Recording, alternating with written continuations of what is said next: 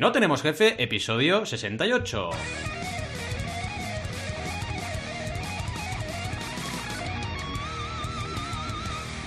Bienvenidas y bienvenidos a NTJ o No Tenemos Jefe, el podcast donde hablamos de emprender con valores o de cómo ser un crack del mundo fintech. Lo que nos dé la gana. Podemos ir de lo más técnico a lo más banal. Si es que hablar del mundo fintech, fit, fintech no, fintech no, fit, fintech es banal. ¿Y quiénes hacemos este podcast? Fitness, exacto. Hacemos el podcast Alberto González, Adrieta Rida, Roberto Aresena y un servidor, Valentía Aconcia. Todos emprendedores con poca financiación. Bueno, depende ¿eh? de cómo lo mires, pero en fin. Empecemos con el tema de hoy, que como habéis podido comprobar es emprender o no en el mundo del desarrollo de soluciones fintech y mucho más, porque no solo hablaremos de ello.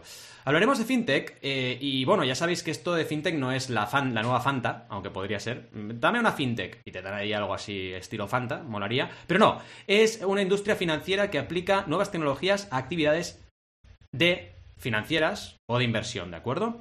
Dicho en cristiano, ¿sabéis esos bancos que no son bancos? No hablo de ING, ¿eh? hablo de los neobancos de verdad como Revolut. Pues eso, eso sería fintech, ¿de acuerdo? Porque ING se las da, pero no. O sea, hablamos de realmente tecnología, eh, una empresa que nace, digamos, por una disrupción tecnológica en este mundo en concreto. Dentro, por ejemplo, de las fintech eh, encontraríamos diferentes verticales y hablaremos de ello. Y una de ellas dicen que es el crowdfunding, aunque yo el crowdfunding de recompensa lo veo como herramienta de marketing, pero bueno, hay gente que la mete ahí en financiación, está todo el mundo ahí obsesionado. Así que una de las, eh, digamos, verticales es eh, crowdfunding y mucho más, y ya veréis que no solo son neobancos, ni mucho menos. Al final, eh, bueno, este panorama nuevo que está saliendo nos está cambiando todos y la emprendeduría evidentemente no es menos. Siempre que hay un sector que mm, entra en disrupción, que empieza a crecer, que hay una revolución tecnológica, pues hay emprendedores que entran aquí. Y hoy tenemos una entrevista increíble con una persona que domina mucho de este tema y nos va a explicar un poco su trayectoria. El resumen rápido al final es que está cambiando todo y está cambiando cómo gestionamos los recursos. No solo económicos, también de tiempo, por supuesto, porque uno de los puntos o puntales de diferenciación de estas nuevas, eh, digamos, soluciones es el ahorro del tiempo, entre otras. ¿eh? Eso de ir a la oficina del banco, yo no sé en qué planeta se hace todavía, supongo que en Marte, pero aquí debería empezar a dejarse de hacer. La revolución de Internet, que ya aseguraba en los años 90, ahora sí la está liando parda. Porque en los 90 era en plan, eh, os, juro que era así, ¿eh? en el 95, 96, 97. Internet no va a cambiar todo. Hombre, tardamos 20 años, pero sí, ¿no? Al final lo ha cambiado. Pero se tardó más de lo que la gente se pensaba. Esto, cuando, bueno, la burbuja de las .com, parecía que esto era nada, tres años y todo cambiaba, ¿no? Ha tardado un poco más, pero ha ido sector a sector generando disrupción, ¿no? Al final, la charla hoy la tenemos con Alberto Molpeceres, lo llamamos Molpe, o se hace llamar Molpe, y es importante porque nos va a traer de primera mano un poco toda esta revolución que para muchas personas, muchísimas, yo creo que la mayoría de gente es un gran desconocido el mundo fintech y es importante que se empiece a hacer un poquito de, trabajo en ese sentido para que se os acerque a este mundo tanto a los emprendedores como a la gente que todavía no lo sea o que no se escuche por interés general, que también puede haber, o por los chistes malos que hago, que también es evidente muy interés, es interés general. Seguro que no. Seguro que no, exacto. Así que nada, diréis con razón que mejor que me calle la boca y realmente tendréis razón y que le demos paso a la sección, así que vamos a por ello. ¿Cómo se me puede haber trabado la lengua con fintech y no se me traba nunca con crowdfunding? O sea, a ver, crowdfunding es más difícil que fintech, pero se me ha trabado la lengua con fintech. Imagínate. Fufin. Bueno, eh, al, final, de tanto quejarte tú, pues mira, te, lo ha dado el destino. Es verdad, porque soy puñetero, ¿eh? Ahí. Siempre quejándome de la gente que escribe mal crowdfunding. gente no sabe escribir crowdfunding, no. pesado. Si te enfadas, te enfadas, todo el día enfadado. De vacas. De, hecho, eh, sí, de hecho ahora ya me lo tomo a cachondeo, pero al principio me enfadaba un poquito, ahora ya no, ahora ya me da igual. En fin, ¿cómo estáis chicos? ¿Estáis bien? ¿Estáis saludables? ¿Estáis eh, hermosos? ¿Hermosos? Sí. Hermosos, muy bien. Con mi barbita, mi, nuevo peinado, estoy hermoso. Oye, es verdad, tenemos que hacer una ovación para el nuevo look de Adrián, porque está más bueno que nunca. Pues, se ha dejado barba y a petición popular de no tenemos jefe, es que, está mejorado. petición popular no tenemos jefe, pero, pero debes admitir que mi opinión te ha valido más que las demás. Hombre, claro. es que en el índice Gigolo ha subido mínimo 10 o 15 puntos ¿eh? en el índice y ya, estaba, el que más arriba de todo. ranking, imagínate. sí, sí. Dios. está, está espectacular en fin, vamos a saludar a Molpe y que nos diga qué opina de la barba de Adrián, lo primero de todo, que es lo más importante. Molpe también. Barba, gente, ¿eh? Ahí felicidades, ¿eh? Hombre, bueno, buenos días a todos. Buenos eh, días. obviamente, si estás en internet y no tienes barba, no es algo serio. Entonces, eh, siendo hombre, siendo hombre. Es mujer, Eh, si es mujer ya, pues hombre, si quiere dejársela, yo no voy a decir nada en contra. pero, hombre, pero, al, menos siendo hombre es raro eh, estar en internet sin barba. Es algo que no sé, no, no, parece que se, no se entiende. Sí, sí, tal cual. Así que muy bien, te, queda, queda, muy bien, Adrián. Está, está guapote. Yo creo que hasta la crisis de los 60 no me la quitaré la barba. Eh, ya me tocará, porque diré, quiero ser más joven. Y la única opción que me queda es afeitarme, me afeitaré, pero luego me la volveré Ahí a lo mejor estarás tan cáscara que la dentadura empezará a fallarte. Entonces, También. es dejar barba para ocultar que estás ahí, claro. Diré crowdfunding y se me caerá la dentadura. Y entonces lo diré mal, ¿sabes? Porque se me caerá la dentadura. Sí, sí, Bueno, Rob, pues, venga, ya que has andado metiéndote conmigo, empieza. hombre. Venga, Vamos a empezar. Eh, nada, gracias, Molpe, por estar por, estar por aquí, dejarnos tu tiempo. Eh, Lo valoramos una barbaridad. Eh, muchas gracias. Y bueno, para empezar un poco y situar a la audiencia, eh, ¿quién es Alberto Molpe Ceres? Joder, tío, tú podrías empezar con algo más fácil. Sí, ¿eh? Voy a pues, muerte, ¿eh? No sé. a ver. Hace tiempo con, mi amigo David Bonilla me definió como una persona que hace cosas y básicamente esa sería una, una, una definición bastante buena, ¿no? Es decir, bueno, pues eh, ya, pues no sé, desde hace veintitantos años ya en el mundo de la informática eh, y, y, desde el principio siempre, siempre haciendo pequeñas cositas en Internet, ¿no? O sea, algunas pequeñas, otras más grandes, otras han salido mejor, otras han salido peor y con distintos proyectos y, básicamente eso, pues eh, ya que comentabas ahí cómo ha cambiado esto desde el 90 y pico en internet, pues, pues yo lo he ido viendo todo más o menos. Claro. Así que bueno, eh, eh, yo de formación soy informático, aunque antes empecé la carrera de matemáticas y luego di el cambio porque me parecía demasiado abstracto. luego, según han pasado los años, me he arrepentido un poquito, pero, pero bueno, entonces a partir de estudié en la Universidad de Deusto, yo soy de, de Santurce, que es un pueblo, Santurchi, que es un pueblo a las afueras de Bilbao, el primer pueblo de, costa de Bilbao. y, y, nada, estudié en Deusto y ya de ahí básicamente empecé a, a, trabajar para terceros, pero no lo hice durante mucho tiempo, durante 6-7 años, y empecé a montar pequeños proyectos para, para bueno pues para ganarme la vida y en ese sentido he ido pasando desde pequeños proyectos eh, autofinanciados bootstrapeados a pues bueno empresas como puede ser Devengo que es la actual pues que ya pues tiene una financiación bastante importante ¿no? y por el camino pues siempre intentando ayudar a la gente que he podido pues eh, eh, pues creo que van a ser luego por ahí pues distintas comunidades online un podcast etc etc, etc ¿no? Claro, entonces, eh, un, poco por esa última parte que has, que, has comentado, ¿qué estás haciendo actualmente? Vale, pues ahora mismo soy cofundador de una FinTech. Oh, oh mama. Oh, mama. Eh, soy el cofundador de una fintech llamada Devengo, ¿vale? Que básicamente nos dedicamos un poquito a, intentar suavizar los problemas de liquidez de, los trabajadores, ¿vale? En concreto de los trabajadores. Ya también luego hablaremos, vamos, os soltaré la chapa. yo soy muy de hablar también, así que no os preocupéis. Hay tema, tal cual. Genial. Genial. Pues dale, Bueno, pues eh, antes de seguir hablando de, tu situación actual, ¿no? de que nos cuentes más y, desarrollar, eh, hablemos un poco de trayectoria que ya la has comentado, pero bueno, vamos a, vamos a ver si nos puedes contar un poco más para que la gente te conozca. Eh, ¿Cómo empezaste? O, si no quieres decir cómo empezaste, pues eh, cuáles fueron tus primeros proyectos, ¿no? O cómo empezaste en esto de hacer cosas en Internet. Y, por ejemplo, también nos puedes hablar de, tu etapa en, Java hispano, por ejemplo. Pues a ver, yo... A ver, yo nadaba y mi hermana nadaba también. Nadaba mucho, mi hermana de hecho, pues bueno, tuvo, estaba en la selección española y bueno, estuvo preseleccionada para Barcelona 92, lo que pasa es que al final no pude ir por una lesión y tal, y, bueno, mi hermana es tres años mayor que yo y en un momento le dieron una beca y pues yo no sé qué tendría, pues 10, 12 años algo así, eh, pues no sé, a finales de los 80, una cosa así sería. Eh, y dijo, pues voy a comprar un ordenador y metió un ordenador en casa y hasta hoy.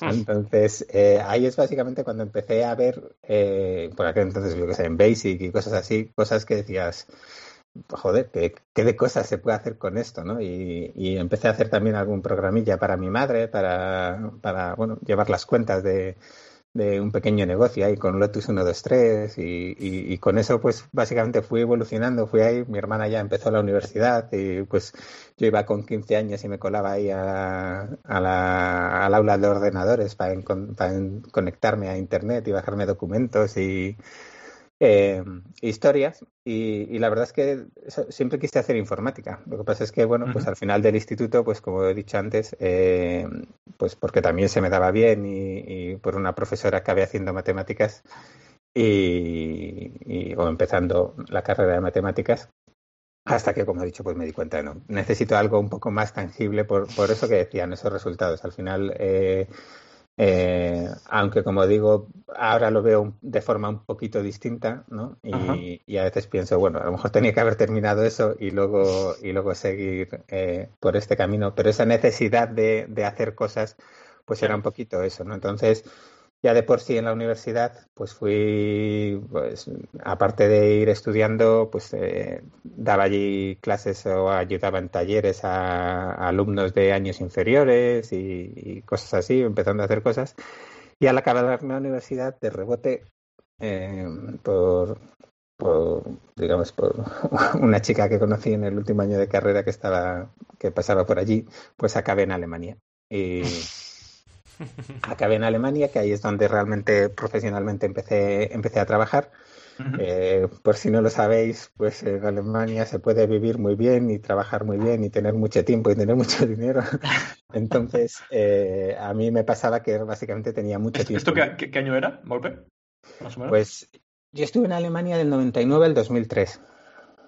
Entonces, eh, ¿qué sucedía entonces? Pues que, bueno, yo ya en los últimos años de universidad había empezado a trabajar con Java, a hacer cosas cuando empezaba, yo qué sé, los servlets y ese tipo de cosas, que, o sea, Java, para la web, que no existía hasta ese momento.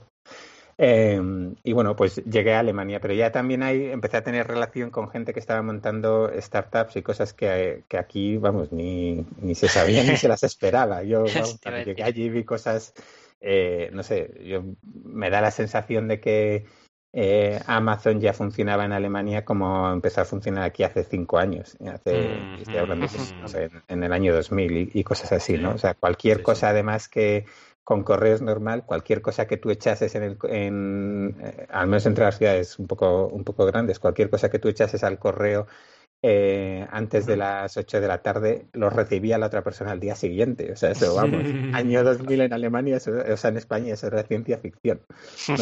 de hecho, todavía es ciencia ficción. Todavía lo es. Le dejas un paquete y dices, ¿cuándo va a llegar? bueno, ya para el viernes. Depende cómo está el clima. exacto, exacto. Sí, eh, bueno, entonces empecé a hacer algunas cosillas y a colaborar con una empresa que tenía un tema de, de, de mm, alumnos y casas y pisos y tal. Y bueno, pues yo arranqué dos proyectos. Uno así como que era Java Hispano, básicamente una comunidad para, para programadores que trabajaban en Java, que la primera versión la programé en PHP. del destino. Porque el, hosting Java era muy caro. Eh, de hecho, bueno, ya no hace mucho tiempo que no lo digo, ¿no? Pero era muy curioso porque Java Hispano nació con PHP en Alemania. pero, pero eh, el hecho es que, eso. Entonces ahí la verdad es que se creó una comunidad muy, muy, muy maja de gente que, que que empezamos a hacer cosas y queríamos hacer cosas. De hecho, vamos, montamos un, un par de pifostios bastante grandes con congresos con 500, 600 personas, con presupuestos de 30.000, 35.000 euros para gastar en dos días. O sea, aquello, fue, fue una época así un poco loca. Eh, y, y, a la vez creé otro proyecto que era más, eh, que se llama secomparte.com, que es el que tenía que haber seguido. Eso también es otro, otro eh, rasgo significativo de mi carrera, que no siempre escojo la razón que me va a dar la, la opción que me va a dar más dinero, Pero, Pero bueno, porque sí que en ese punto, la verdad es que cuando lo arranqué, eh, pues eh, el objeto era básicamente compartir piso, compartir clases de idiomas, compartir coche para viajes y demás, que eran cosas que ya funcionaban muy bien en Alemania. Em, y eso, estoy hablando del año 2001, 2002. Eh, Sí, sí, y lo que pasa es que llegué muy pronto y, hubo un punto en el que, además pronto, además, obviamente el conocimiento y las cosas que hay ahora no son las que había ahí y además vivía mm. fuera, con lo cual era todo como un poquito más complejo.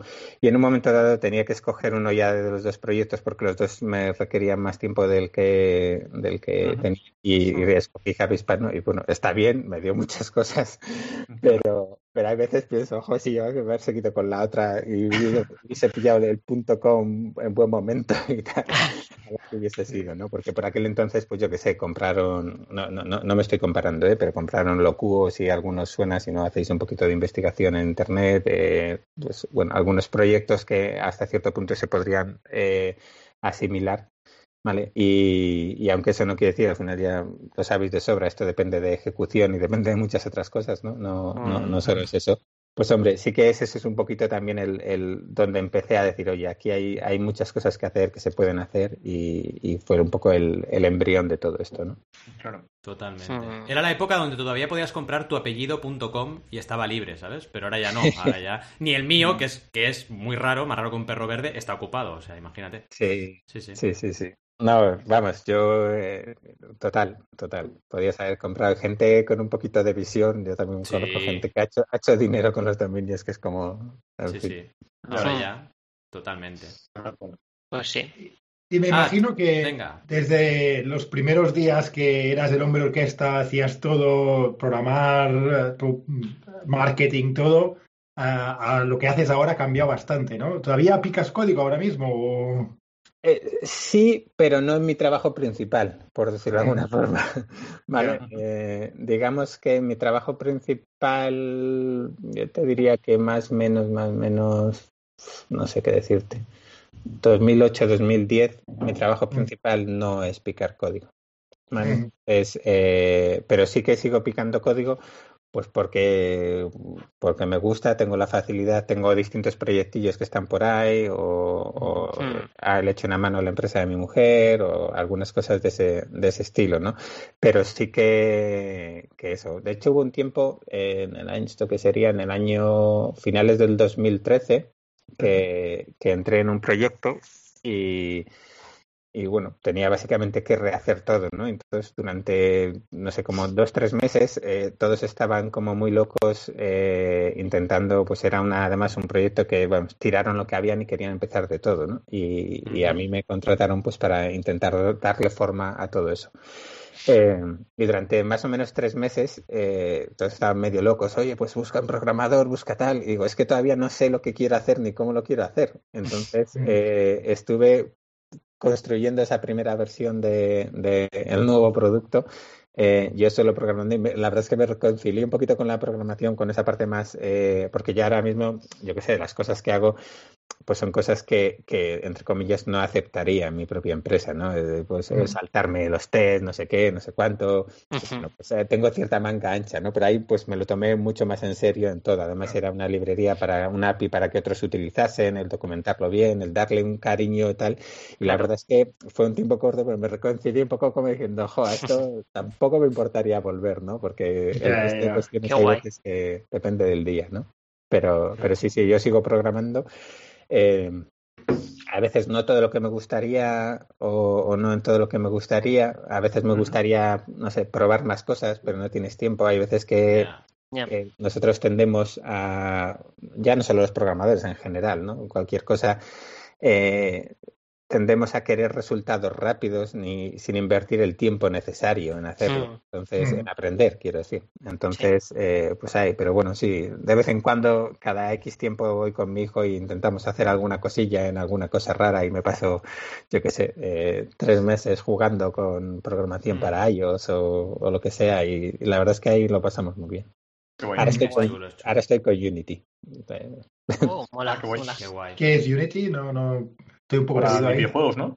Sí, es básicamente una, una, plataforma para hacer videojuegos. Eh, cross-platform y bueno, 2D, 3D y bueno, son básicamente librerías. Tienen muchas cosas, ya las dan, o sea, está pensado para eso, entonces ya te ayuda muchas cosas de, mm. detección de colisiones y historia. física y todo, ¿no? Digamos, ya, ya, te, la, te la soluciona él, ¿no? Claro. ¿Y cómo, hablando de, de, educarte, ¿no? ¿Cómo te has ido preparando para pasar de ese rol más técnico a un rol más de, de management, ¿no? De...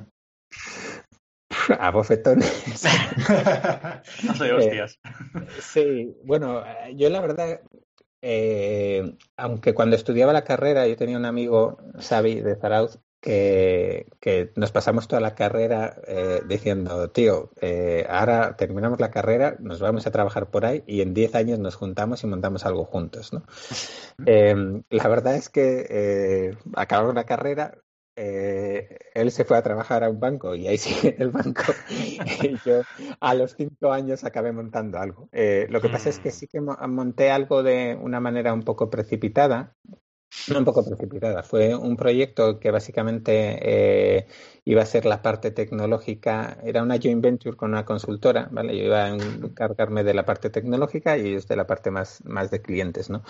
Em, pero el proyecto entre, o sea, yo monté la empresa y, a los días, y hablo de días, eh, digamos que los dos socios de la otra empresa, pues básicamente tuvieron un, un broncón épico y, decidieron pararlo todo hasta el punto de que se separaron. ¿no? Uh, y entonces yo, yo, me encontré en un, en un momento en el que, en el que te encuentras básicamente sin dices, joder, ahora tengo una empresa y no sé qué cojones hacer con ella. Y no sé qué hacer, claro. claro.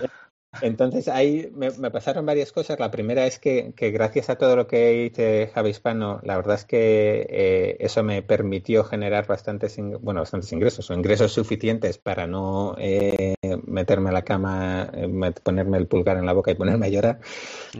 Pero, pero sí que me permitió bien, bien con, consultoría, bien con formación, bien con proyectos a terceros, pues ganarme la vida, ¿no? Y, y por mm. ese en ese impasse ya, pues, eh, ya estando en marcha con la empresa, empiezas a aprender, a aprender más cosas, ¿no? Me apunté a hacer un, un Executive MBA que la verdad es que es ese punto en el que no sabías muy bien lo que hacía. También estamos hablando de esos años 2006, 2007, creo que sería, más o menos.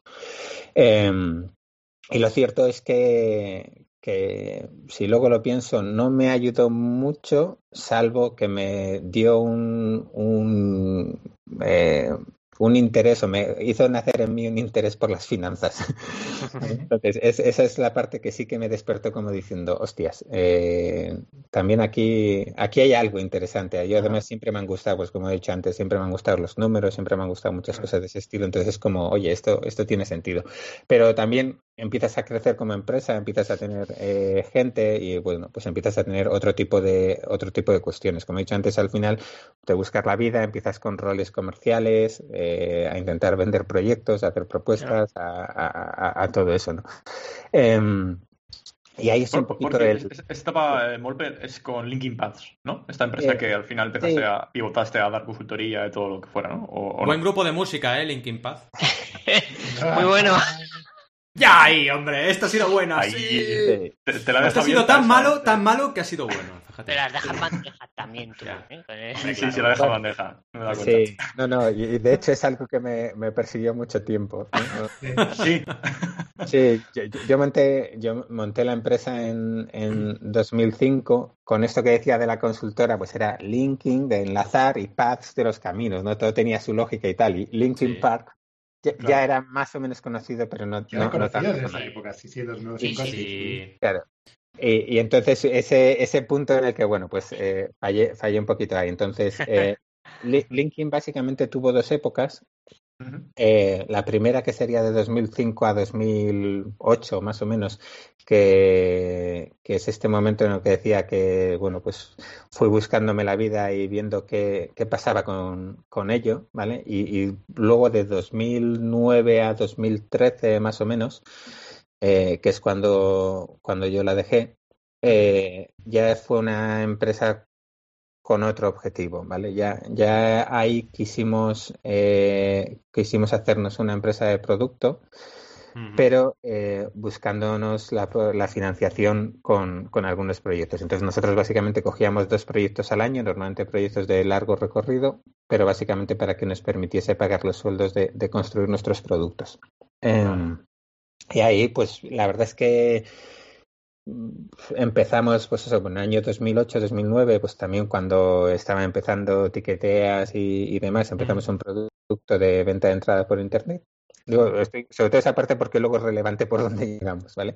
Eh, con, otro, con otro enfoque, pero, pero porque básicamente era, quizás nosotros nos parecíamos mucho más a Eventbrite, al Eventbrite eh, inicial para el organizador, ¿vale? Eh, y a la vez manteníamos pues eso uno o dos proyectos que, que nos, nos permitían nos permitían ir creciendo. Eh, la verdad es que fuimos creciendo muy bien teníamos clientes un poquito desde bueno desde Australia San Francisco pero sí que es cierto que hubo un momento en el que quizás no, no supimos eh, adaptarnos bien y aparte cometimos el error de, ser de Bilbao y pensar que podíamos hacer más cosas de las que queríamos hacer. Y empezamos un segundo.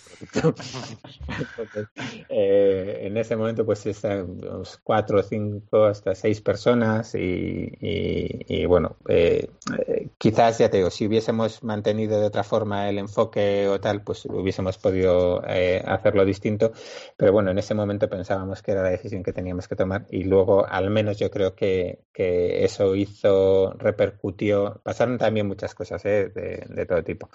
Em, pero repercutió negativamente en el producto que realmente estaba cogiendo atracción. ¿vale? O sea, para que hagáis una, no sé, tuvimos algunos eventos en Estados Unidos que eran grandes y referencias, que además servían para tener atracción sobre, sobre otros. Y, Bueno, a ver, yo ahora tengo que hablar, pero he tenido una posesión infernal, ¿vale? Y voy a hablar por la voz de otro. Porque yo, cuando hice la escaleta, yo escribí mis preguntas, pero ahora resulta que no son mis preguntas. O sea, que alguien me está poseyendo ahora mismo y te pregunto.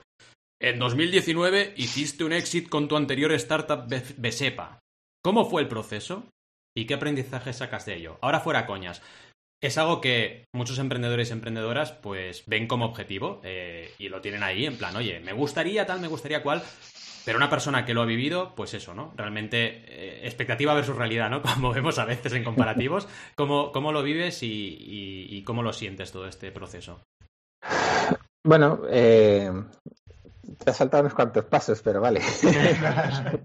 ya te digo que yo no hablaba, hablaba alguien. O sea, alguien me ha poseído y ha lanzado esta pregunta. Entonces, no, no, no, pasa nada, no pasa nada. A ver, eh, a veces no se habla mucho, pero hay, o sea, exits hay de muchos tipos, ¿vale? Hay exits que se, se pues eh, los fundadores tienen mucha suerte y se embolsan mucho dinero, y hay exits que aunque sean por muchos millones, eh, son básicamente rescates encubiertos, ¿Vale? Es decir, en mm. función de, muchas cuestiones. Eh, el mío no fue un rescate, pero tampoco me forré.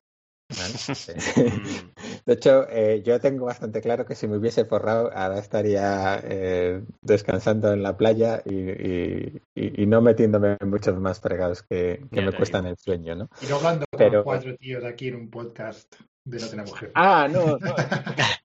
No, yo, yo, estaría encantado y seguramente, o sea, yo como he dicho antes, ¿eh? a, mí me gusta hacer cosas y, mm. seguiría haciendo cosas, pero obviamente Con otro eh, ¿no?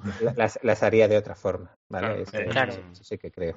Em, eh, en nuestro caso, la verdad es que ya era una empresa fintech y, y lo que nos pasó básicamente es que crecimos muy bien y muy rápido al principio eh, cogimos financiación que, fue bien, en total, no sé, cerca del millón de euros, porque el fintech lo que tiene es que requiere, requiere paciencia y, demás. Em, y eso pues requiere dinero. Eh, y en un momento dado, eh, lo que sucedió es que básicamente cuando creces muy bien al principio, de repente la curva ya no es tan curva y de repente es un poquito más plana, ¿no? Porque si tienes un cliente muy grande muy pronto, eh, cuesta que cualquier otra cosa crezca. Entonces, eso mm. eh, empieza a generar dudas, empieza un poco a, suceder de todo.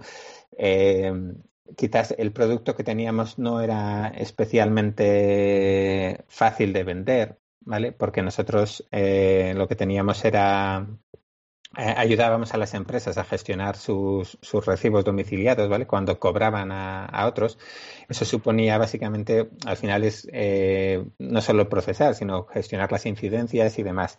Entonces, cuando nosotros íbamos a vender, eh, al final decían, bueno, es que yo ya cobro, yo sé que no es eficiente, pero yo ya cobro y ahora mismo no tengo, no tengo tiempo para meterme en, muchos más follones. Entonces, bueno, el ciclo de venta fue un poquito así y luego pasaron, eh, mi socio tuvo un problema de salud que estuvo varios meses en coma, tal y cual, y eso pues básicamente fue eh, eh, aunque tenía inversores que decían yo sigo creyendo y sigo en ti, nosotros llegó el punto en que dijimos, oye, eh, hay que buscar una, una, una salida porque no, o sea, porque yo, no, no, me veía con fuerzas en ese momento para seguir tirando. La verdad es que fueron... Hmm. ¿Y, estuvo, mejoró de, de, salud o...? Bueno, está vivo, que ya salgo. Vale, vale. Bueno, claro, es que es algo grave, ¿no? Si estuvo en coma, pues tela. No, lo, lo, que tuvo lo normal es que uno de cada diez no lleguen al hospital y de los que mm. entran al hospital vivos, uno de cada diez no salga del hospital vivo. Y él, o sea, es uno de cada cien. Y él es uno de esos cien. Con lo cual, en ese sentido, es un punto en el que eh, a, día de hoy seguimos hablando todas las semanas y ayer pues mismo estuvimos hablando. Y es un punto en el que, en el que bueno, pues dices esto eh, es para estar agradecido, ¿no? Eh, sí, sí, totalmente. Claro, entonces, bueno, todo eso precipitó el, el, hecho de salir, ir buscando una mm. salida y también, pues en ese sentido, pues cuando tú buscas buscar una salida, tampoco estás en la mejor condición como si alguien viene a, a comprarte a ti. Entonces, claro, eh, Claro, entonces es un punto en el que tú pues tienes que ir buscando conversaciones con gente que pudieras mm. estar interesado en lo que tienes eh, y, y, bueno, nosotros tuvimos varias conversaciones y al final nos decidimos por una, por una, una empresa gallega que básicamente eh, encajaba muy bien lo que hacíamos con lo que hacían ellos y, y, bueno, pues tenía sentido. Eh, la, la, curiosidad en ese sentido es que, bueno, mi, empresa no era, o sea, podía haber seguido, ¿eh? era una empresa que no tenía muchos costes, tenía ingresos y podía haber mantenido, pero nunca iba a dar yo no me encontraba con la fuerza de, empujarle y dar el salto que, a lo mejor se podía esperar. Entonces, eh, en ese punto, pues eh, decidimos buscar esa salida y, ya te digo, pues la encontramos, eh, todos contentos, felices. Y, hmm. Qué importante es saber medir las fuerzas, ¿eh? O sea, saber cuando esto que has contado así, un poco entre líneas, es tan importante como emprendedores, decir, hmm. oye, ahora esta batalla no la puedo librar, ¿no? Tengo que hacer una pequeña retirada para seguir avanzando, ¿no? Súper importante esto que cuentas. Totalmente. Sí, o sea, porque también hay que ser, hay que ser eh, consciente de lo mismo, ¿no? Sí, y, hay que ser honesto, pues, con mm. tu, con tu equipo, con tu, con tus mm. inversores, con todo. O sea, tampoco se trata de aquí de estar eh, no sé, nosotros teníamos un consejo mensual y, y estar, yo qué sé, ni, ni, mintiendo ni nada. Ya te digo, yo tuve inversores que me decían, eh, yo no si tú crees, yo no he acabado con esto ni contigo. Y, y de hecho, mm. eh, sigo teniendo una muy buena relación con ellos y, y los tengo como inversores ahora. Pero es ese punto en el que dije, o sea, ya, ya no puedo. Claro. Si, si me permites, me he sentido muy identificado contigo porque yo también he vivido el, el vender una empresa o, tener un éxito, como quieras decirlo, y es, o sea, he vivido lo mismo que tú en el sentido de, de crecer muy rápido al principio porque eran clientes grandes y luego, pues lo que decías, ¿no? La curva parece que lo estás petando, pues luego te quedas súper plano. Eh, también en nuestro caso se marcharon los otros socios, me quedé solo.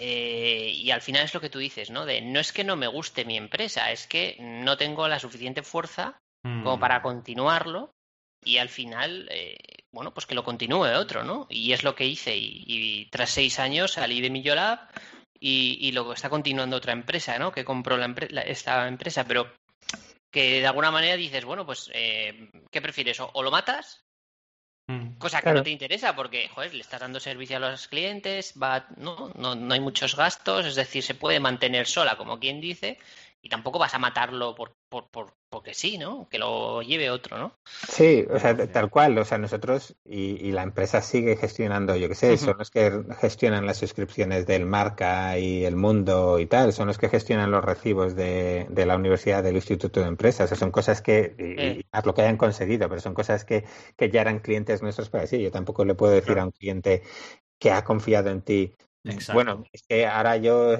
mira, es que la pasa esto a mi socio, pero lo siento, ahí te quedas. Claro, pues, claro, Por Eso también asegurar ahí una buena transición, todo pues es, necesario.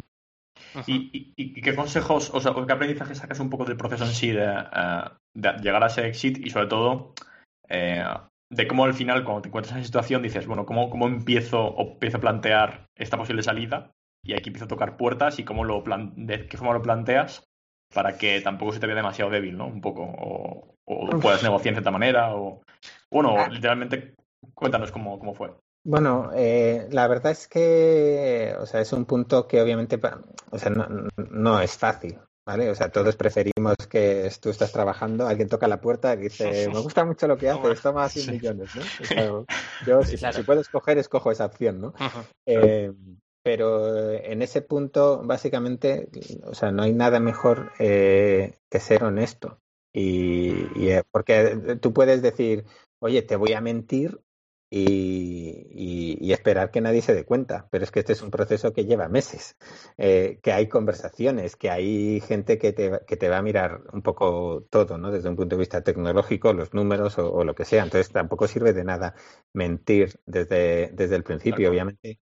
Eh, lo que sí que suele pasar es que normalmente eso no es una conversación que, que sea eh, de cero y, y, que te inventas. normalmente o sea, tú durante los años en los que has estado, eh, has tenido relación con muchas empresas, ya sean de, clientes, de partners, de, competidores, ¿vale? Yo hablé obviamente con competidores, eh, en el que ves un poquito cuál es, eh, ya has entablado una relación y esto forma parte un poco de la conversación, ¿no? Lo que hablábamos antes de decir, oye, ¿qué tal estás? Pues porque decía antes, pues creo que no, no, lo hemos dicho en antena, pues siempre hay que contestar bien, ¿no? Pues bien, porque si es amigo le va a gustar y si es enemigo le va a joder. ¿no? Pero con un competidor y dice, ¿qué tal? Y dices, pues mira, eh, estoy en este punto porque es que seguramente él está en la misma situación que tú, o una situación parecida, o ha vivido. O sea, no, no, no va a ser, eh, no sé, eh, Sí, realmente, claro. sobre todo en, empresas un poco similares. Es decir, claro, si mm. yo ahora voy al señor Bezos y le digo, oye, tal, y, estoy vendiendo aquí unas, unas, sé, unas camisetas, eh, a ver qué tal y a ver si hacemos algo de colaboración, pues, hombre, no estamos en la misma situación, pero en empresas más o menos parecidas eh, tenemos todas las mismas dudas, las mismas, las mismas incertidumbres, las mismas peleas con los clientes, ¿no?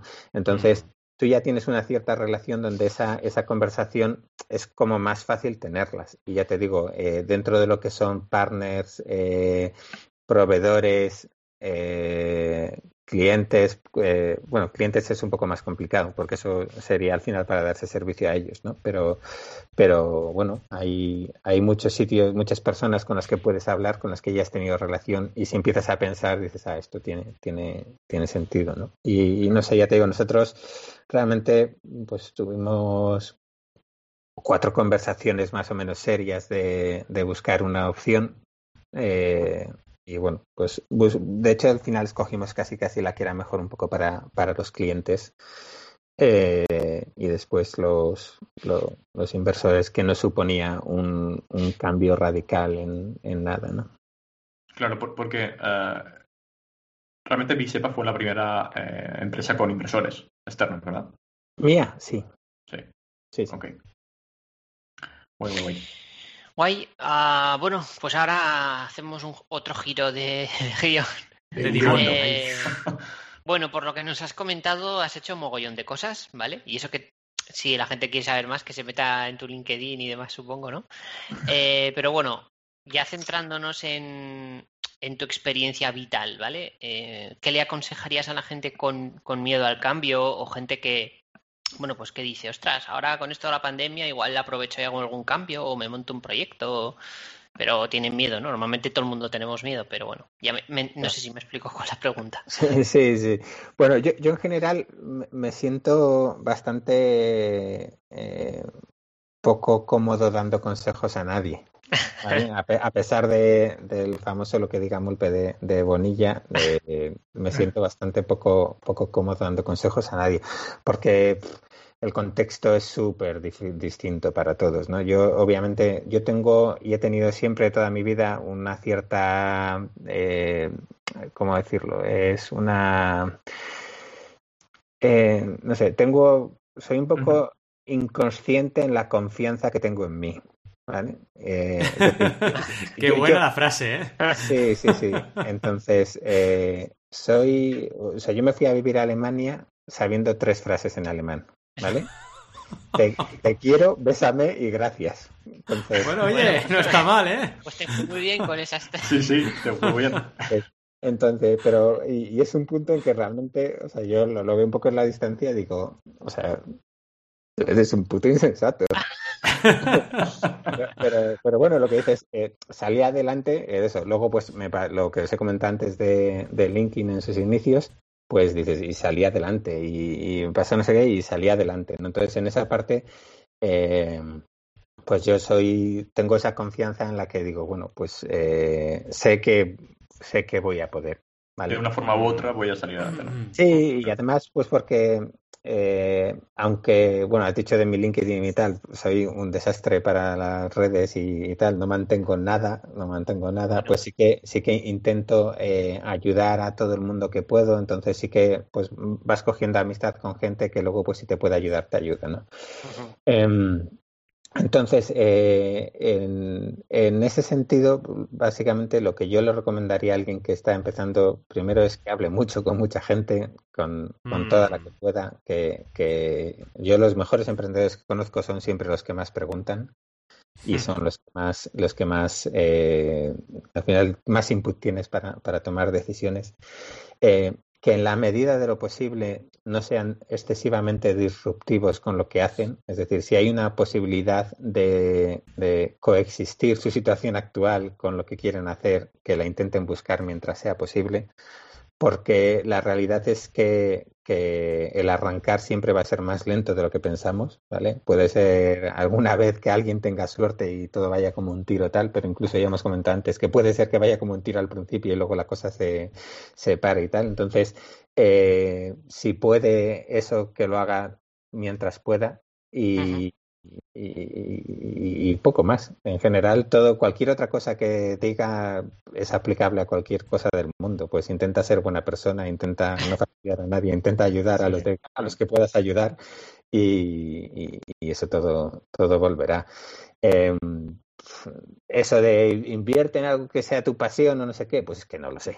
O sea, yo ahí todo eso ya no. Ha hecho mucho daño, ¿eh? eh sí, porque al final también te hace muchas veces ser, ser quizás un poco más irrealista con lo que mm, mm. todo el mundo dice.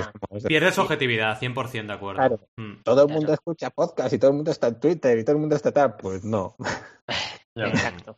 Yo en general, por ejemplo, eh, yo uso, uso a mi familia, a mis primos en particular, como, como termómetro de todo esto, ¿no? ¿No? Yo, Sale tu burbuja, ¿no?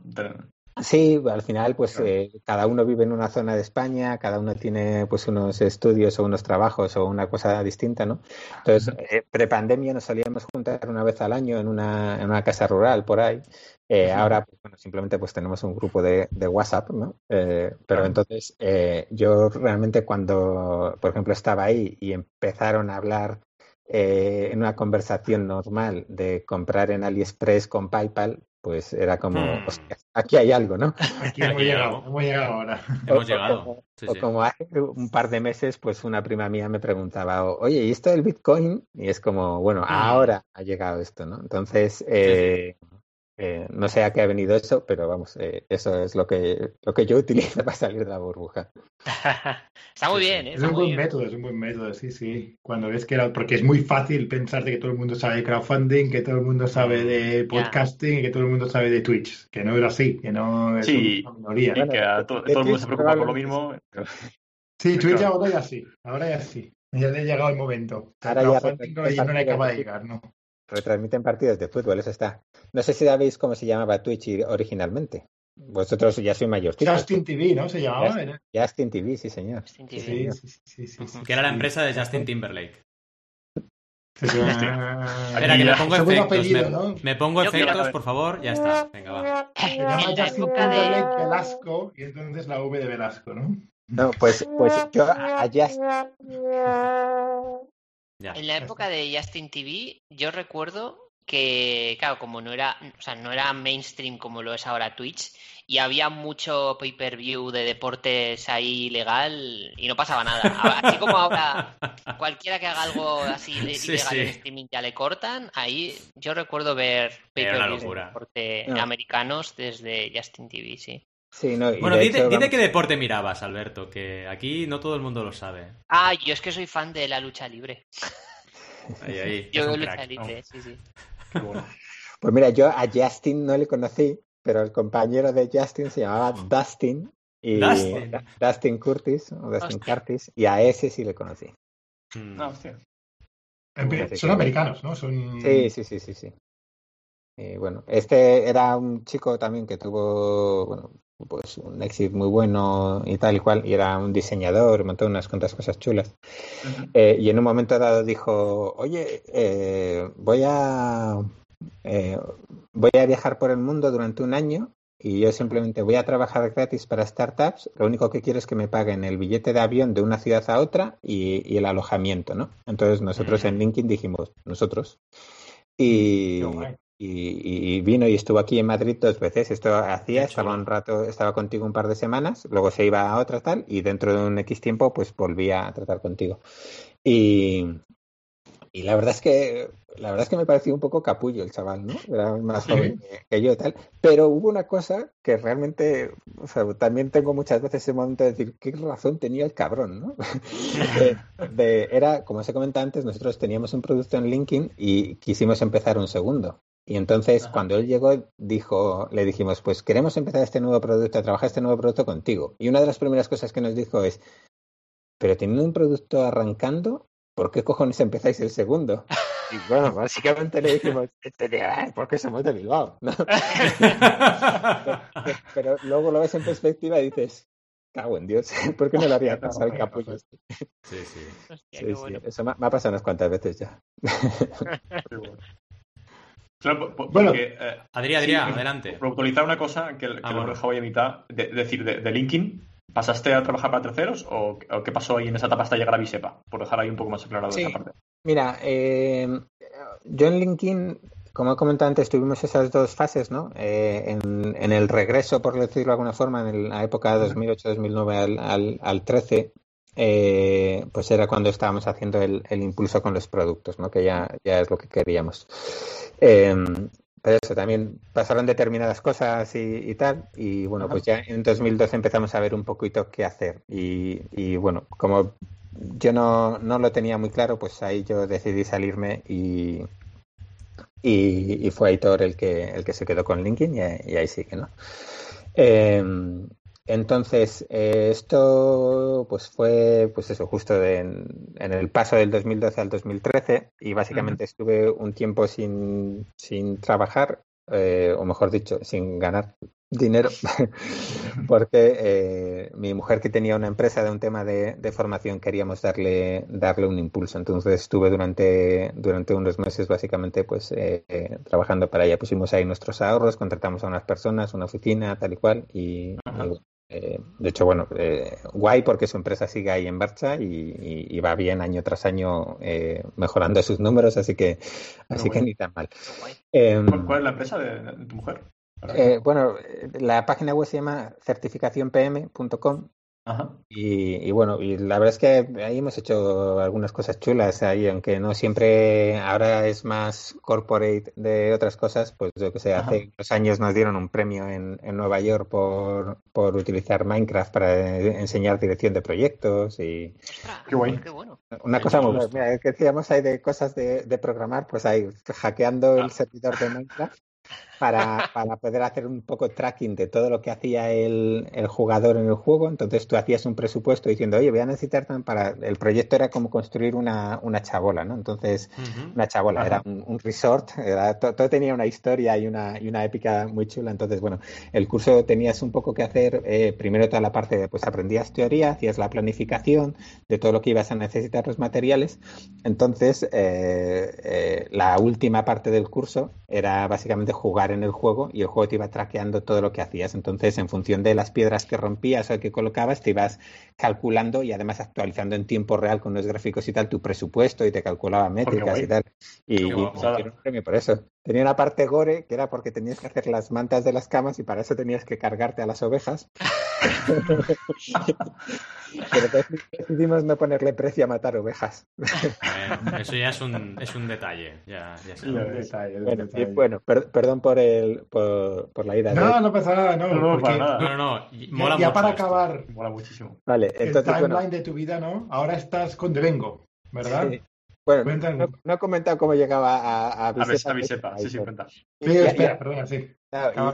y, bueno, voy a contar porque realmente es relevante que antes he empezado, es cómo llego yo al fintech. ¿Vale? Eh, con la empresa que hemos dicho de los del ticketing, básicamente eh, nosotros, en lugar de poner nuestra pasarela, pues eh, integrábamos pasarelas de terceros. Pues decías, oye, PayPal, o en su justo empezaba Stripe, o de repente, pues lo que te fuese, eh, en, pues teníamos clientes en Australia, pues tenías que buscar qué es lo que funcionaba en Australia y demás, ¿no? Entonces, y, ahí es cuando empecé realmente a, trabajar un poquito con el fintech, aunque de momento fuese como integrado. Y empecé a jugar con la, con la idea de crear mi propia pasarela antes de, antes de saber lo que hacía. Eh, ya digo, pues justo un poco antes de que, de que saliese Stripe, estuve mirando con abogados todo el tema que había que hacer con el Banco de España, historias y tal. Eh, y bueno, pues digo, uff, esto es demasiado follón. Pero con, por haber integrado tantas cosas de, de pagos, eh, pues estamos hablando de 2011, 2012, había mucha gente que me preguntaba, oye, ¿cómo hacer esto? ¿no? Y también eh, fuimos de los primeros SaaS que había en España que tenían un, un cobro de suscripción recurrente. ¿Vale? Que ahora parece algo normal, pero es que eso, no existía Stripe, no existía tal, no existía tokenizar tarjetas en los bancos, entonces mm. tenías que crear una cuenta con Wildcard, que ahora está, sí, bueno, pues gente de FinTech sabrá que es eh, un apestado con, con cierta razón, eh, y, usando algunas plataformas. Entonces, mucha gente me preguntaba sobre eso y estaba siempre diciendo lo mismo, ¿no? Por email y acabé creando una página web que se llama cobraronline.com que, durante un tiempo fue bastante relevante dentro, dentro de eso. Y, en esa época, y eso lo creen en esa época en la que tampoco no, no estaba trabajando para, para nadie, no estaba colaborando. Porque cobrar online eh, eh, es como un repositorio de todas las pasarelas, ¿no? Sí, o sea, ahora está, está abandonado. Yo no sé si lo pone, pero vamos, no, no, no lo mantengo durante, o sea, ya no lo mantengo. Pero, pero la idea era eso, era decir, oye, pues si estás buscando qué tipo de negocio es el tuyo, pues oye, yo necesito algo que sea bueno para el e-commerce. Pues mira, tienes esto, esto y esto. Oye, yo necesito mm porque mi importe es tal, necesito más cobrar por transferencia. Oye, pues tienes estas opciones, o por recibos, o por lo que sea, ¿no? Entonces era, era, un poquito en función de eso tal. Y, la verdad es que, eh, bueno, pues me, llegaban muchas cosas por ahí, mucha gente preguntando, pues lo que decía antes, pues yo, por lo que pueda ayudar, no he hecho un duro de, eso, pero lo que pueda ayudar a alguien que me pregunte, pues yo, yo encantado. Eh, y una de las personas que llegaron por ahí, eran básicamente eh, el equipo que consiguió la primera licencia. Antes he dicho creo que estuve mirando cómo montar una licencia para el Banco de España, ¿vale? Y, llegaron los que habían conseguido la primera licencia de entidad de pago del Banco de España a finales del 2012. Y, y me dijeron, tío, tenemos una licencia y no tenemos, no estamos consiguiendo hacer nada con ella, que son los que he comentado antes que querían tirar lo que tenían de producto y, hacer, ¿no? Y entonces, pues básicamente me dijeron, tío, eh, reduciéndolo mucho, eh, aquí tienes la licencia, vamos a construir algo con ello.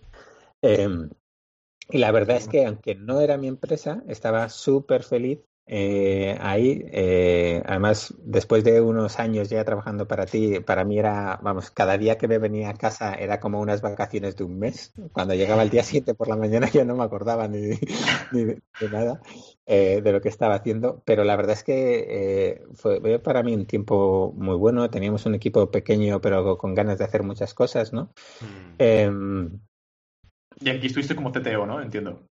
No, ahí era product manager más, más bien. ya ahí yo ya había dejado un poco la parte de tecnología. Ahí es lo que dije que estuve tres meses programando antes de empezar a, buscar eh, equipo técnico, pero no. Ahí ya era más product manager y incluso un poco de, marketing que, otra cosa.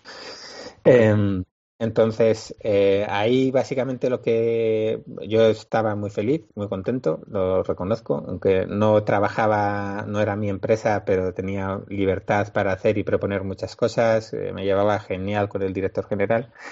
Eh, pero ocurrió que pues, más o menos al año los inversores decidieron eh, no seguir apostando por el proyecto. Ellos venían del mundo telco y bueno, el mundo telco tiene, tiene un, una excepción a la, a la normativa bancaria de pagos pues, que permiten eh, cobrar para darle a los clientes, los famosos SMS premium, no sé qué y tal. Entonces hubo un momento que parecía que esa excepción iba a terminar.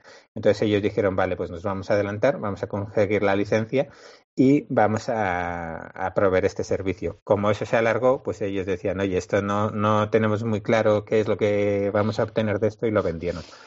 Claro con la mala suerte de que los que compraron el proyecto, pues eh, yo es gente que no, por la que no quiero tener relación, era mundo, aunque luego dieron un giro, en aquel momento era gente de microcréditos, ¿vale? Mm. De tal, y, digamos pues que yo no, no, no tenía un, un match claro. Entonces, bueno, eh, aunque luego todo se precipitó de forma, de forma ridícula, lo cierto es que prácticamente nadie del proyecto quería continuar en, en, el, en el proyecto. Y, y, de hecho nos, nos fuimos, eh, menos una persona, yo creo que en un año nos fuimos todos de, de una manera u otra tras la compra. Y, ahí es donde nace, donde nace Bisepa. Yo ya estando en esa entidad eh, tenía, tenía en mente, es decir, nosotros no somos simplemente una pasarela de pago con tarjetas, sino somos un proveedor de servicios bancarios a las empresas, que es lo que hace una entidad de pago, ¿no?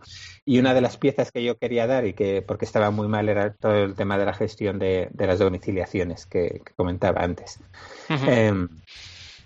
¿Y, dónde sale Gonzalo? Eh, hasta llegar a la Yo a Gonzalo le conozco ahí, ¿vale? Él, se encargaba de las operaciones y, y, cuando nos compran, él tampoco quería nada que ver con eso y entonces nos vamos los dos y montamos, montamos Bisepa y el que era el director general de, la entidad de pago fue nuestro primer inversor. Así que ah, nos fuimos en familia, porque realmente lo que, queríamos hacer eh, realmente seguía siendo lo que, lo que queríamos hacer, ¿no? Eh, Pero, anteriormente. Claro, eh, entonces ahora dijimos, bueno, vamos a empezar de otra manera. Una, el fintech, y volviendo al tema principal, el fintech es un negocio caro en muchas cosas, entonces esa nos parecía que una buena forma de empezar porque era mucho más barata en cuanto a costes de licenciamiento que, otras cosas, ¿no? Mm. Em, seguramente algunas cosas teníamos que haber ido antes a conseguir otra nueva licencia del Banco de España de lo que fuimos. Al final ya fuimos demasiado tarde y, bueno, algunos eh, errores de cálculo en ese sentido que, que hizo que, pues como comentaba antes, que a lo mejor el negocio no hubiese eh, hecho realidad la visión que, podíamos tener. Ahí, es cuando llego yo eh, al, mundo fintech, en ese momento en el que no estaba haciendo nada y descubro, eh, empiezo a escribir sobre, sobre pasarelas de pago en cobrar online. Y a partir de muy, muy curioso, muy bueno. Sí. Pues y bueno, y ahí ya, pues, una cosa lleva a otra. Por el camino nosotros nos pasó pues eso, lo que decía antes, ¿no? Cosas que dan la, vueltas, ¿no? Eh, recuerdo que en ese tiempo que no estaba haciendo nada tan bien, eh, David Bonilla me presentó a un tío un poco loco que se llama Fernando Cabella Stolfi, que, me dijo, oye, es que pues habla con Fernando porque quiere montar algo y tiene que ver con los pagos y a lo mejor le puedes ayudar. Y bueno, y hablamos, nos caímos bien, me contó lo que quería hacer, y pues está muy loco, es muy complicado. Mm. Eh, pero a los meses vino y me dijo, hostia, ya sé lo que quiero hacer, tío, quiero montar esto, ¿no? Y, lo que montó es, es Aplázame. Eh, entonces, yo justo estaba ahí y tal, y digo, bueno, pues yo dentro del día que estamos, te podemos dar servicio en esto, en esto, en esto. Era la, pieza que a él le hacía falta, ¿no? Eh, y empezamos a tener muy buena relación. Entonces, eh, lo que sucedió encima es que los que nos compraron se convirtieron en los rivales de la plaza, con lo cual no lo, no lo entonces, como ya todo el precipitó la venta y tal, él me dijo, oye, vente, vente, aplázame. Y le digo, no, porque tengo esta idea de Bisepa. Y digo, bueno, pues por lo menos vamos a hacer algo juntos. Y lo que hicimos fue mudarnos juntos a la misma oficina. no está mal. ya, pues eso, tuvimos también eh, más roce. Ya cuando empezamos a crecer los dos, eh, nos tuvimos que separar porque era una oficina ahí en Nuño de Balboa, en un coworking.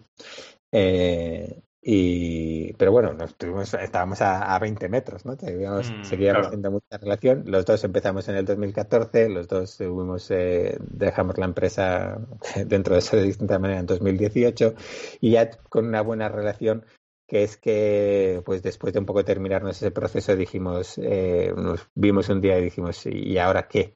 ¿No? Y, y ella me dijo, oye, tengo esta idea y digo, ojo, pues eh, suena interesante y es lo que, lo que es de Vengo, ¿no? Em, ya les cuento lo que es de Vengo, que si no lo cuento me van a... Vale. Pues, pues de, Vengo básicamente lo que, lo que, por lo que sale es ese momento en el que nos damos cuenta básicamente que, como comentábamos antes, nosotros vivimos en una burbuja Ah, no, no, no, que nos damos cuenta, pero no, es cierto, ¿vale? Pero sí que al final nosotros vivimos en una burbuja, como decía yo, no, me puedo quejar, siempre salgo adelante de una manera u otra, eh, pero cada vez hay más gente puteada y, eso no va a mejorar. Es todo lo contrario, gente que, que, no ya es que le cueste llegar a fin de mes, es que, vamos, que no tenga un, un no sé, un, gasto inesperado porque realmente eh, no tiene no tiene posibilidad de ahorrar ni, ni un euro como para afrontarlo, ¿no? Entonces ahí es cuando empezamos a dar un poco y entonces acaban recurriendo a créditos rápidos y demás, que encima es una cuestión mucho pues carísima, ¿no? Que tú pides 300 euros y te cobran 60 en 30 días y cosas así, ¿no? Y, y dándole vueltas a ese tema, joder, si hay una cosa en la ley que está en el Estatuto del Trabajador, que es irrenunciable, que es el derecho al anticipo, ¿por qué a pedir un anticipo a tu jefe sobre lo que ya es devengado, de ahí el nombre, ¿vale? Devengo, eh, que lo que has devengado es básicamente lo que ya has trabajado, ¿no? Si, estamos al día 15, por decir algo, a ti te corresponden 14 días de sueldo que ya has currado, que si te vas, te los pagan. Entonces, joder, pues porque no vas a poder disponer de ese dinero si te hace falta, ¿no? Em, y, decidimos con una visión que va mucho más allá de eso, que la visión es básicamente ayudar a que la gente pueda gestionar sus finanzas de otra manera y ahí hay muchas piezas, ¿vale? Existe información, existe formación, existe herramientas de ahorro. Esta nos parecía la primera y más lógica porque lo que permitía es que el problema no se hiciese más grande. ¿Vale? Es decir, que eh, en lugar de financiarme con un crédito rápido que me cobra lo que me cobra, en lugar de pedir a mi banco un anticipo que además eh, no es exactamente lo que necesito, porque normalmente un anticipo de un banco te, te anticipan una nómina entera. Y es como mm, te, da, te dan realmente un préstamo que dices, oye, eh, y te cobro 20 euros o, 40 euros o lo que sea, más una comisión de estudio que dices, qué cojones, llevo cobrando contigo la nómina de 20 años, sí, sí, estás contando. Sí, sí. Entonces, eh, ¿por qué teniendo esa opción eh, básicamente ahí disponible y, gratuita, prácticamente gratuita, por qué no se usa más? ¿no? Y, bueno, hay muchísimas razones, tampoco os quiero dar la chapa con ello, pero, pero entendíamos que era la primera pieza para, para esto, que además resolvía un problema que, que incluso según vamos trabajando en el, en el proyecto, te vas dando cuenta de, de, lo grande que es o mucho más de lo que, de lo que piensas. Nosotros, claro, nosotros al principio pues piensas en este caso lo normal, decir, oye, pues es que se me ha jodido la lavadora o se me ha hecho no sé qué, pues lo que sea, ¿no? Pero es que luego te das cuenta cuando lo usas, nosotros nos empezaron a usar y había gente que de repente te, te... había muchas retiradas de 5 euros y tú decías, ¿qué está pasando? Joder, pues la gente está, probando. Dice, bueno, pero es que dices, pero es que este tío ha probado hoy, ha probado ayer, ha probado prueba mañana, dices, este no está probando. Entonces empezamos a hacer entrevistas de usuarios y te das cuenta, pues, que es que hay gente sacando 5 euros para comprarse un paquete de tabaco. O gente, o gente que se saca 20 euros para ir al supermercado. ¿Vale? Que es gente que necesita otro tipo de herramientas a los que básicamente les dan, porque eh, en eso estaremos de acuerdo, aunque hay eh, players en el fintech de todo tipo, eh, pues las herramientas que te dan los bancos son nefastas para cualquier cosa. O sea, tú pensar en tu banco, en tu banca online, que es una paginación de movimientos de 20 en 20, ¿Vale? Dices, pues es que es imposible ni siquiera pensar si alguien te ha cobrado mal, porque es que es imposible, más ahora cada vez usamos más las tarjetas, ¿no? O, pensar que simplemente te va a ayudar, eh, dices, pues eh, es que me han puesto un PCM y ahora puedes categorizar tus gastos.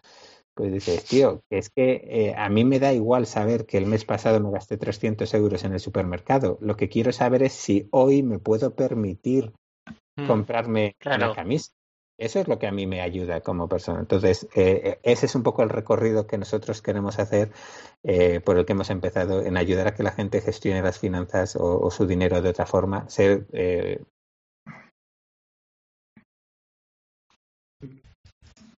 Uy, se cortó, ¿no? Ahora, se ha cortado, un, par de segundos. sí.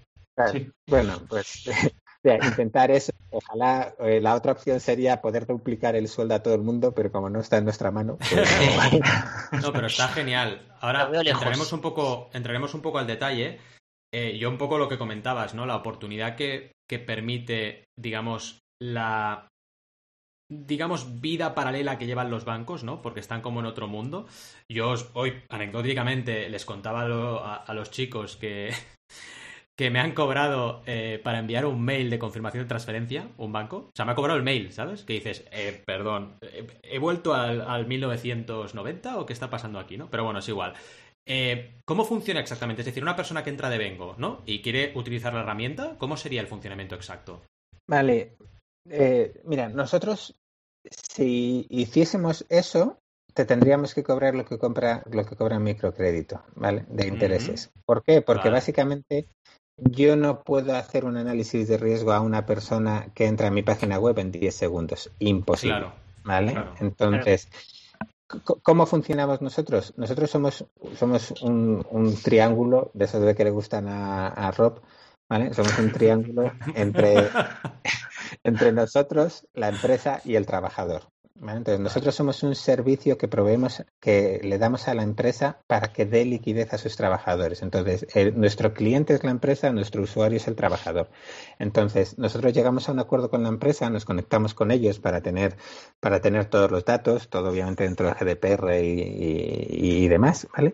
Entonces, cuando una empresa que trabaja con nosotros, un trabajador quiere usar nuestro servicio y aceptar los términos y tal, usa nuestra app o embebido dentro del portal del empleado, lo que sea de la empresa, pide el anticipo, nosotros le transferimos el dinero instantáneamente, ¿vale? Y a final de mes hacemos cuentas con la empresa, se lo descuenta de la nómina a él y nos lo paga a nosotros. Entonces, nosotros ahí que estamos haciendo, pues estamos convirtiendo, en vez de ser un riesgo sobre la persona, un riesgo sobre la empresa.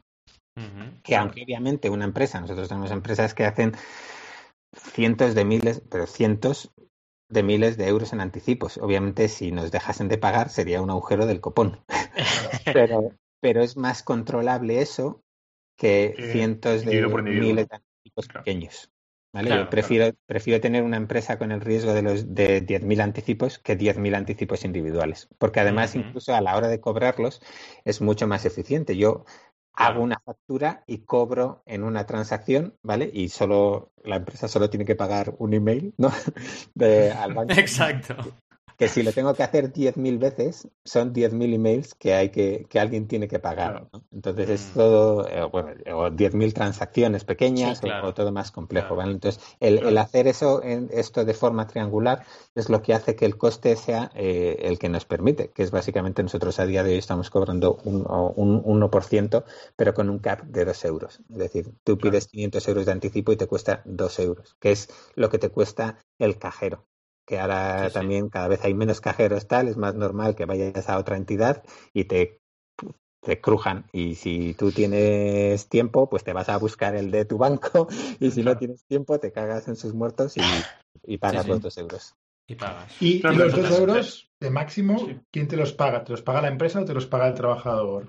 Eh, en general decide la empresa. En nuestro caso mm. decide la empresa eh, si, si hay empresas que lo pagan ellos, hay empresas que dicen no, que lo pague el trabajador que lo necesite, y hay empresas que a lo mejor hacen un equilibrio de, oye, yo pago el primero, pero a partir de ahí el, trabajador. entonces, ahí, en ese sentido tenemos un poco de escenarios. También hay que tener en cuenta al final que, como he dicho, es, es un 1%. Si tú estás sacando eh, 50 euros, son 50 céntimos.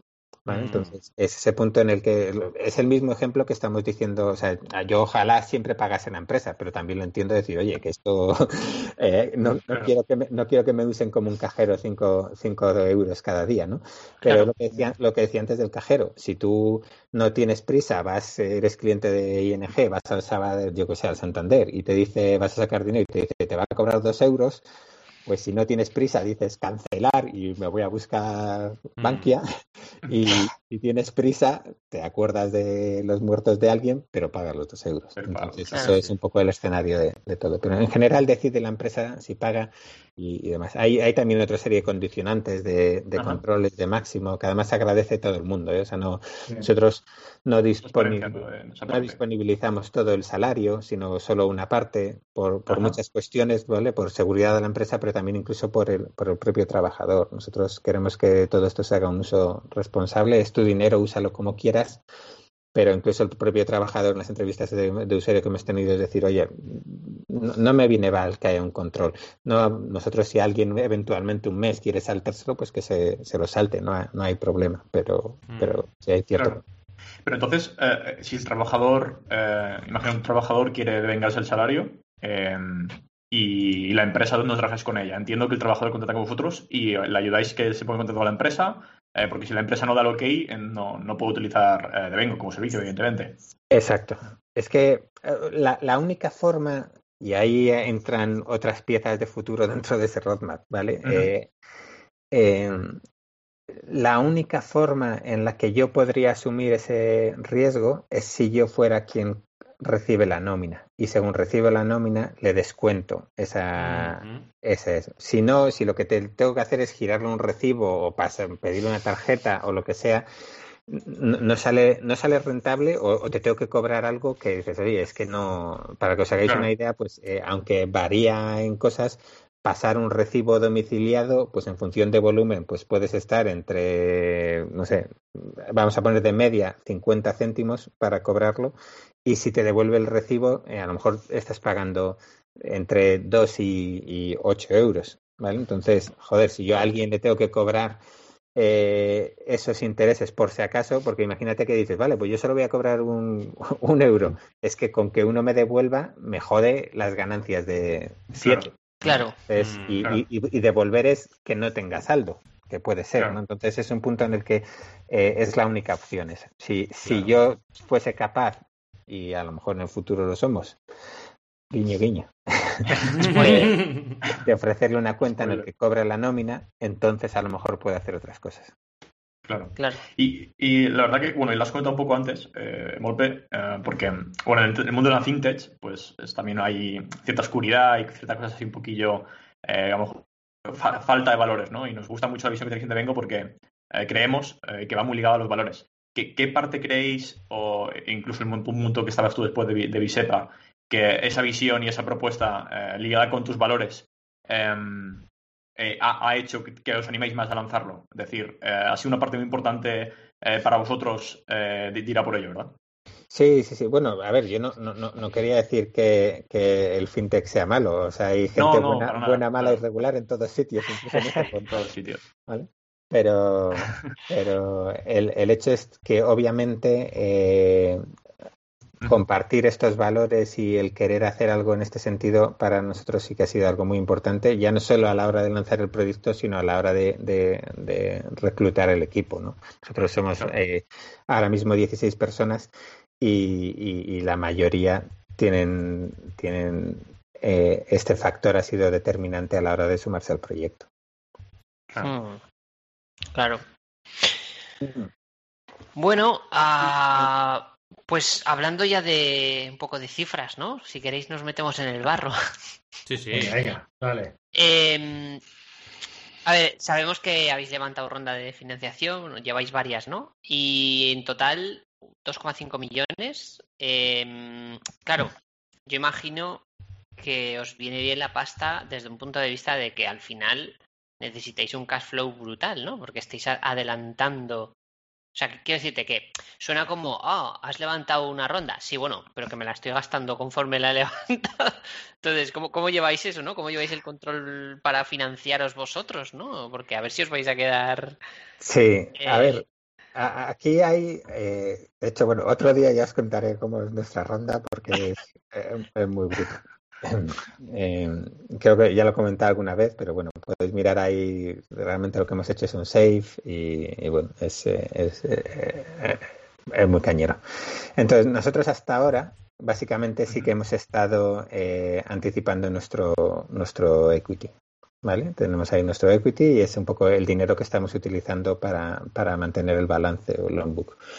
pero es que todo se acaba, es que da igual lo que, eh, la ronda que tengas. Si, el negocio, el negocio está creciendo, nosotros ahora mismo en, en Lombok tenemos eso, pues bastante más de un millón de euros. ¿vale? Entonces, eh, no, el, equity de hecho es, es la financiación más cara que puedes tener, porque lo que le estás entregando básicamente es porcentaje a la empresa. Entonces, lo que ya hemos hecho, realmente hemos, tenemos un bueno, pues un vehículo de captación de fondos, una, una filial de, de Devengo, que básicamente recibe dinero prestado por el que paga unos intereses y es el dinero que, que utilizamos para prestar. Entonces, eh, para prestar, nosotros no prestamos, nosotros anticipamos a alguien el dinero que es suyo. claro, pero ese impasse de tiempo, ¿no? Eh... Sí, pero como te digo, o sea, yo lo que te estoy haciendo es dar acceso a dinero que es tuyo. Yo no es un préstamo que luego me devuelves, es un, mm. es un dinero que te está guardando la empresa, que te lo está guardando. Pero el dinero es tuyo si tú te vas. Pero entonces al final, eh, eh, esto a nivel legal no es una, no es un, no es una identidad de crédito, ¿no? No, no necesitáis esa licencia. Claro, nosotros no, es que no somos una operación de crédito, de hecho somos, de hecho, como decía antes, un servicio para la empresa. Eh, y además, en, en, general, cuando tú prestas tu dinero, eh, no tienes necesidad de tener una licencia. Otra cosa es cuando tú estás ayudando a la gente a invertir o a decidir proyectos, ya que pues sabéis de, pues el marco legal del, crowdfunding y demás, pues, pues cómo es. En el momento en que tú estás haciendo de influencia, eh, influyendo en las decisiones de otros o haciendo recomendaciones a los otros. En el momento en que tú lo que estás haciendo es básicamente eh, prestar tu dinero, pues eh, es una operación privada, es como si yo te lo presto a vosotros. Aquí el problema de los bancos donde necesita es que, claro, cuando tú vayas a comprarte una hipoteca, es que te están prestando el dinero a tus padres. Se cuenta, tú, no le voy a pedir dinero a ella, pero realmente el banco le está, te está prestando su dinero, ¿no? Bueno, simplificándolo. Pero e, eso, el, el prestar el dinero de otros, es lo que en ese sentido requiere una licencia de entidad de crédito. Claro. Y, que entiendo que en vuestro roadmap tampoco uh, esperéis a eso en el largo plazo. Entidad de, entidad de crédito, ah, no. no. Hay, tres tipos de entidades y los resumo súper mucho. entidad de crédito puede hacer lo que quiera con tu dinero, como ha quedado demostrado en los grandes bancos tradicionales. Una entidad de pago que sería como Stripe, que ayuda a las empresas a, a, cobrar y pegar. Y entidades de dinero electrónico, como pudiera ser PayPal, que lo que te hacen es a la, poder mantener saldo y utilizarlo para comprar otras cosas. Nosotros estamos en el proceso de obtener una licencia de dinero electrónico. Como un neobanco. Exacto, exacto. Tipo Binex y todos estos, al final en España son entidades de este tipo. E, eso es. De momento. Sí, no, no, y es que eh, para lo que estás haciendo es suficiente. O sea, otra cosa es que dices, lo que decía antes, es que yo como entidad quiero prestarte a ti, Alberto, el dinero de Roberto. Pues eso ya es otra cosa. Ya, Pero, no, no me voy a meter en ese fregado porque también requiere otro tipo de cosas y otro tipo de controles que, como ha quedado demostrado, son súper estrictos también. y, bueno, y, veo que de, de Vengo por lo que nos contabas, parece que sea la primera, el, el, hecho de anticipar los sueldos es el primer producto que habéis lanzado, ¿no? Pero se veía en tus palabras que quizá tenéis otras cosas pensadas en cómo ayudar. Sí, no, no, vamos. Eh, es el primer producto y sí que es cierto que dentro de ello pues hemos ido encontrando pues más miga y más cosas de lo que debería que ha hecho que se retrasen otro tipo de cosas, ¿vale? Eh, porque la coordinación con los software de nóminas para permitir el automatismo, tú si eres una empresa de 20 empleados pues puedes hacer las cosas manuales. Si sois 10.000 empleados no vas a hacer las cosas manualmente, ¿vale? Entonces ahí sí que, por ejemplo, pues nos ha llevado más tiempo dentro de eh, en función también del tamaño de la empresa y en función de otro tipo de criterios, pues eh, eh, anticipamos pagas extras que siguen otro ritmo, tanto otro ritmo de, vengo, de generación de ingresos, como de luego de cobro y demás.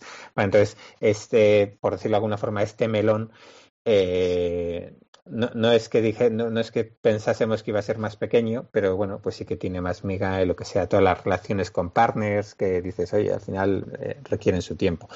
Pero eh, no quita a que en breve y en breve, pues antes del verano, uno o dos productos nuevos van a salir, desde una tarjeta, una tarjeta, capacidad de ahorro, eh, ese tipo de cosas. Claro. Y, relacionándolo un poco con la pregunta anterior, ¿no? Ah, nos has dicho que ya habéis gastado un poco más de un millón de, las dos millones y medio. No, no, no, no, no, he dicho que habíamos gastado.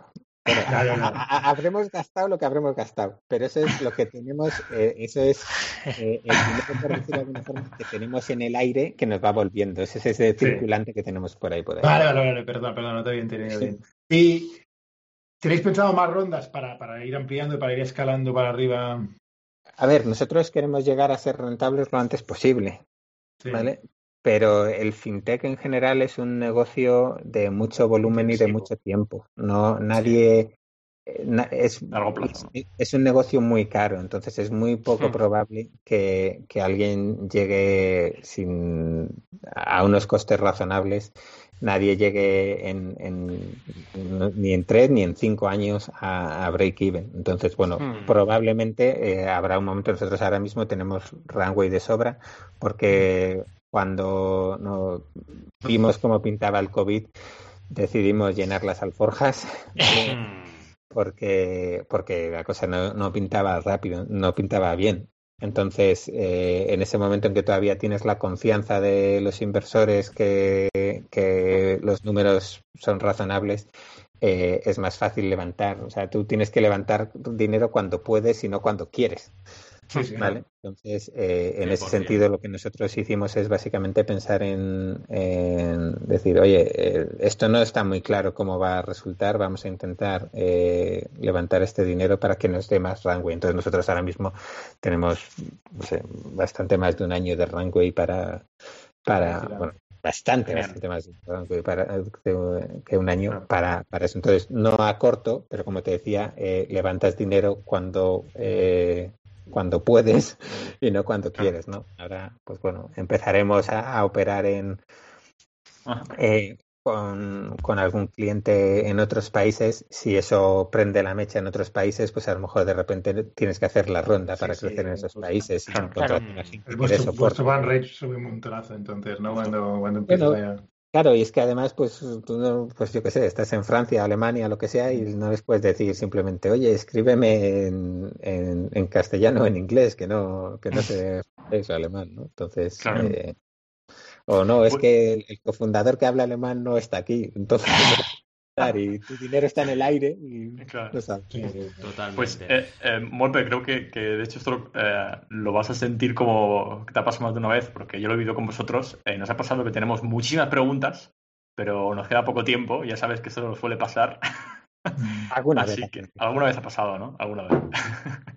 Así que, no sé, chicos, si queréis que vayamos un poco más a la parte del final y si lo permite, si te apetece en otro momento, hacemos un No Sin Golpe 2 y profundizamos un poco más de esas cosillas que creo que, que hay mucho, mucho lo que, lo que podemos hablar y, y, ya con este contexto. 100%, de acuerdo contigo, Rob. Sí. Bueno, pues si quieres, pues Val, uh, que preguntemos un poco, yo creo que... Llegando un poco, sí, una pregunta que creo que puede ser interesante para, para, concluir, siempre dejando claro lo que decía Rob, ¿no? que nos encantaría tenerte aquí otra vez, es un tema de, de motivación, es decir, ¿qué te motiva para estar en este sector de fintech? ¿Qué es lo que te llevas tú a nivel humano, ¿no? De, estar emprendiendo y como decías tú, ¿no? Esas pequeñas anécdotas que te alegran de decir, ostras, esta persona necesita de, mi servicio y le estoy solucionando un problema real, ¿no? Es decir, eh, ¿qué motivación te lleva y, qué sientes cuando, cuando lo vives cada día, ¿no? A ver, pues, o sea, yo ahora mismo la, la motivación principal eh, va de eso, va de sentir que lo que haces tiene un impacto en las personas. Eh, yo podría estar haciendo cualquier otro proyecto, no podría seguramente ganar más dinero eh, trabajando para, para otro, eh, pero creo que lo que estamos haciendo eh, sirve para ayudar, ¿no? Y como os decía antes, hemos empezado a hacer entrevistas de usuario y el ver cómo te cuentan, el ver lo que dicen, que, cómo ayudas, todo eso es algo que dices, oye, te las muchas mierdas que hay, que hay muchas mierdas hmm. cada día, pues son las que te ayudan a, pensar cuando eso, cuando tú ves, eh, yo cuando veo las, las cifras de operaciones, pues por una parte me cago porque todavía le tengo mucho respeto a, mover determinadas cantidades y por otras partes pienso decir, joder, esa es gente que estamos ayudando, no, no es ahí, es gente que ves y dices, es que hmm. este mes hemos ayudado a 5.000 personas, es que este mes hemos hecho no sé qué, es que este, es que este tal, ¿no? Pero de repente ves eso y es un, un día y dices, joder, tío, que es que hoy hemos soltado 80.000 euros.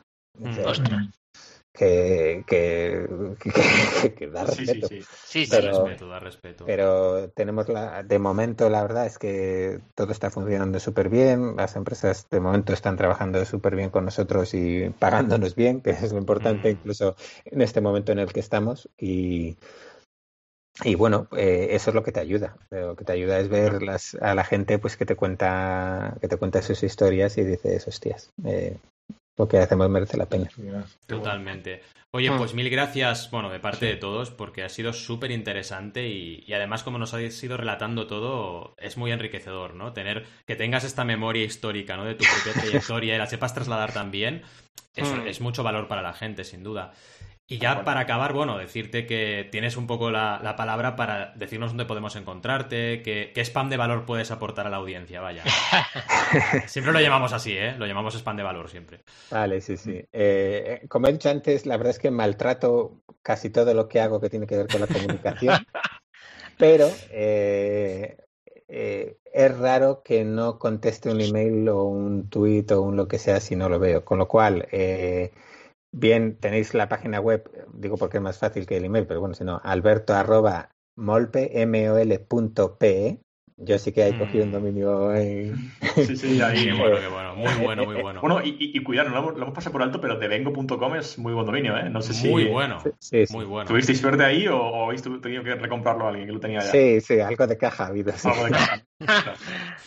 eh, eh, eso, eh, bueno, en Twitter Molpe, eh, tengo un apellido que tampoco es demasiado mm. difícil de encontrar referencias en LinkedIn y tal, pero linkedin.com barra in barra Molpe, o sea, en general intento, cualquier cosa que sale, intento registrar en Molpe para guardármelo para mí o para, para mi hijo. Bien, ¿qué haces? ¿qué haces? Pues oye, mil gracias, de verdad un gran placer y seguro que si tú quieres volveremos a encontrarnos, seguro. Bueno, yo eh, si no he sido muy chapa, eh, pues, encantado y bueno, a todo el que quiera saber cualquier cosa o algo más, pues ya he dicho cómo contactarme sin, sin problema. Genial.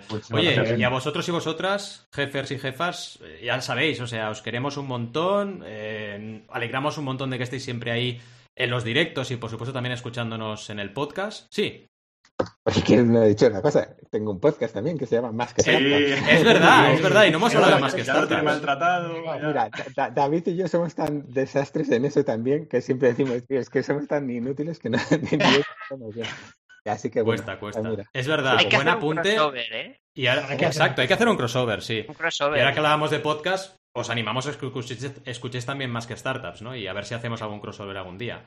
Totalmente. Nosotros fuimos la cantera de Rob. Sí, Exacto, exacto.